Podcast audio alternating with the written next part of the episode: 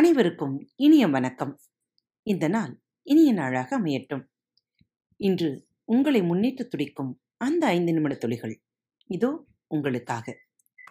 அபிப்பிராய வேற்றுமைக்காக யாரையும் வெறுக்காதீர்கள். அபிப்பிராய வேற்றுமைக்காக நான் ஒரு மனிதனை விட்டு விலக மாட்டேன்.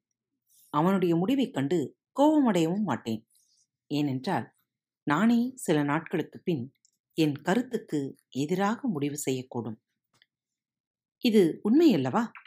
எந்த விஷயத்திலும் நாம் ஆரம்பத்திலிருந்து ஒரே அபிப்பிராயத்தை நம்மிடம் வைத்துக் கொண்டிருப்பதில்லை.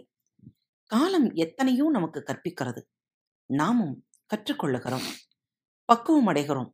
அதனாலேயே நம் பழைய அபிப்பிராயங்களை மாற்றிக்கொள்ள வேண்டிய கட்டாயத்திற்கும் உள்ளாகிறோம். இது நம் வளர்ச்சியின் அறிகுறி. அப்படி இருக்கையில் மாற்று அபிப்பிராயங்களை ஒருவன் வைத்துக் கொண்டிருக்கிறான் என்பதற்காக வெறுப்பதும் விமர்சிப்பதும் நியாயமல்ல.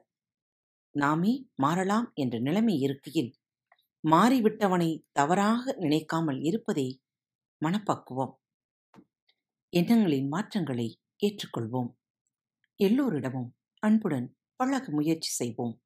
இந்த நாள் இனிய நாளாக அமையட்டும். மீண்டும் அடுத்த தொகுப்பில் சந்திப்போம்.